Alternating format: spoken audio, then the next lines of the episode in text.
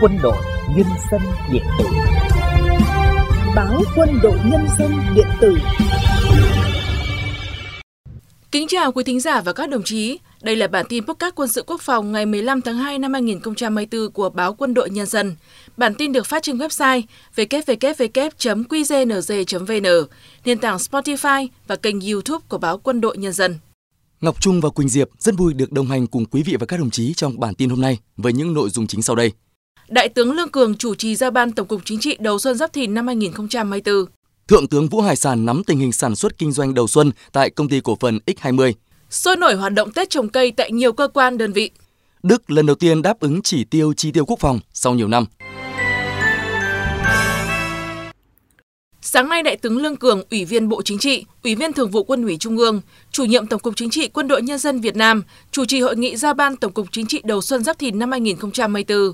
Đại tướng Lương Cường biểu dương các cơ quan, đơn vị trong toàn quân đã quán triệt thực hiện tốt việc tổ chức vui xuân đón Tết, đồng thời yêu cầu ngay sau nghỉ Tết, toàn quân nhanh chóng ổn định tình hình mọi mặt, bước vào thực hiện nhiệm vụ theo chương trình kế hoạch đã xác định. Đại tướng Lương Cường nhấn mạnh, từ nay đến hết tháng 2 năm 2024, toàn quân tiếp tục quán triệt triển khai thực hiện nghiêm túc nghị quyết của Quân ủy Trung ương, kế hoạch chỉ thị công tác Đảng, công tác chính trị năm 2024, tập trung lãnh đạo chỉ đạo tiến hành có hiệu quả công tác Đảng, công tác chính trị trong giao nhận quân và làm tốt công tác chuẩn bị tổ chức gia quân huấn luyện năm 2024. Chủ động ra soát, phối hợp kiểm tra công tác chuẩn bị và tích cực triển khai các hoạt động kỷ niệm 70 năm chiến thắng Điện Biên Phủ, 80 năm ngày thành lập Quân đội Nhân dân Việt Nam, 35 năm ngày Hội Quốc phòng toàn dân. Trong những ngày đầu năm mới Giáp Thìn 2024, Thượng tướng Vũ Hải Sản, Ủy viên Trung ương Đảng, Thứ trưởng Bộ Quốc phòng, dẫn đầu đoàn công tác Bộ Quốc phòng đến nắm tình hình sản xuất kinh doanh đầu xuân Giáp Thìn 2024 của công ty cổ phần X20 thuộc Tổng cục Hậu cần. Cùng đi có Trung tướng Đỗ Văn Thiện, Chính ủy Tổng cục Hậu cần và đại biểu lãnh đạo một số cơ quan chức năng Bộ Quốc phòng.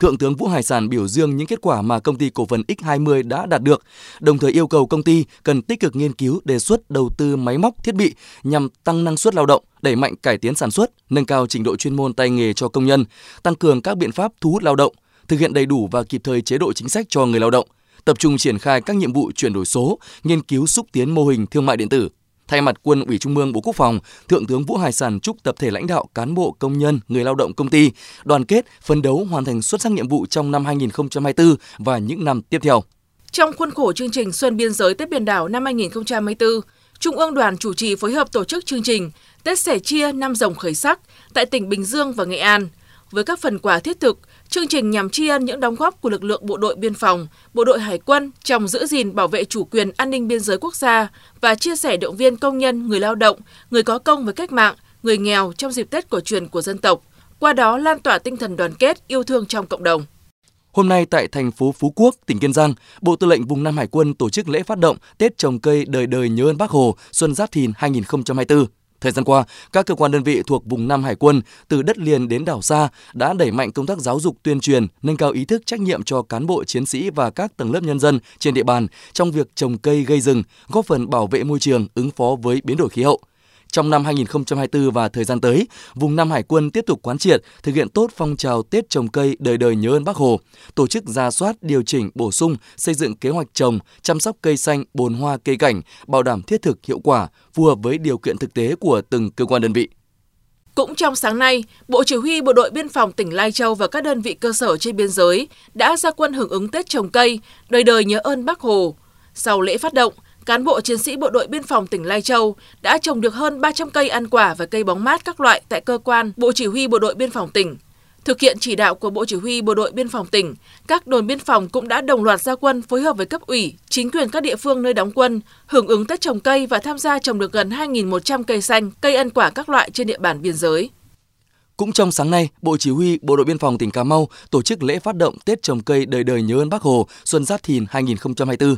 Trong không khí náo nức gia quân hưởng ứng Tết trồng cây đầu xuân mới, Bộ Chỉ huy Bộ đội Biên phòng Cà Mau kêu gọi toàn thể cán bộ chiến sĩ tích cực trồng cây xanh tại cơ quan đơn vị. Cùng với đó, vận động nhân dân trên khu vực biên giới biển tích cực trồng cây và quản lý bảo vệ rừng. Ngay sau lễ phát động tại Bộ Chỉ huy, các đồn hải đội biên phòng trong toàn tỉnh Cà Mau cũng đồng loạt tổ chức và trồng hàng trăm cây ăn quả, cây lấy gỗ các loại tại đơn vị Đồng thời, phối hợp các địa phương tuyên truyền vận động nhân dân trồng cây, tăng diện tích rừng, kết hợp nuôi trồng thủy sản, phát triển kinh tế gia đình phù hợp với thổ nhưỡng vùng ngập mặn ven biển.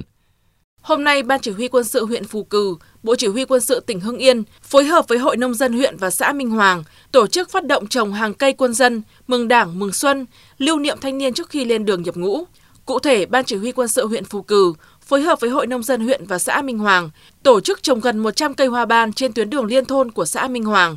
Nhân dịp này, Bộ Chỉ huy quân sự tỉnh, Hội Nông dân tỉnh và xã Minh Hoàng đã tặng quà động viên các thanh niên của xã trước khi lên đường thực hiện luật nghĩa vụ quân sự và nghĩa vụ công an nhân dân.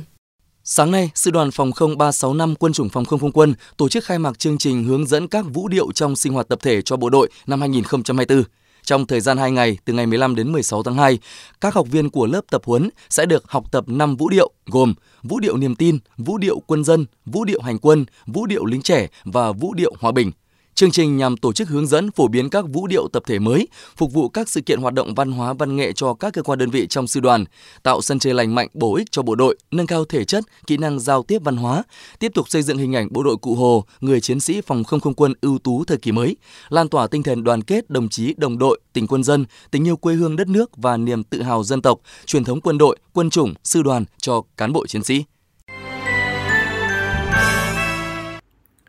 Chuyển sang các thông tin quân sự nước ngoài đáng chú ý.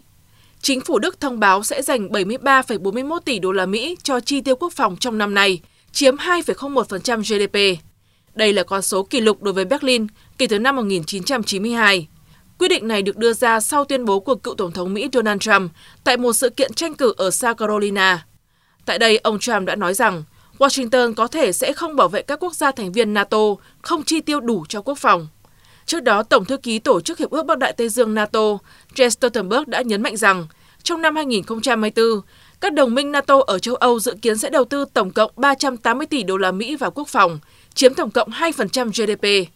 Sau những bình luận này, các chính trị gia Đức đã gia tăng áp lực lên Thủ tướng Olaf Scholz về việc tăng chi tiêu quốc phòng. Bộ Quốc phòng Ukraine vừa ra mắt phương tiện mặt đất không người lái UGV mới có tên gọi liut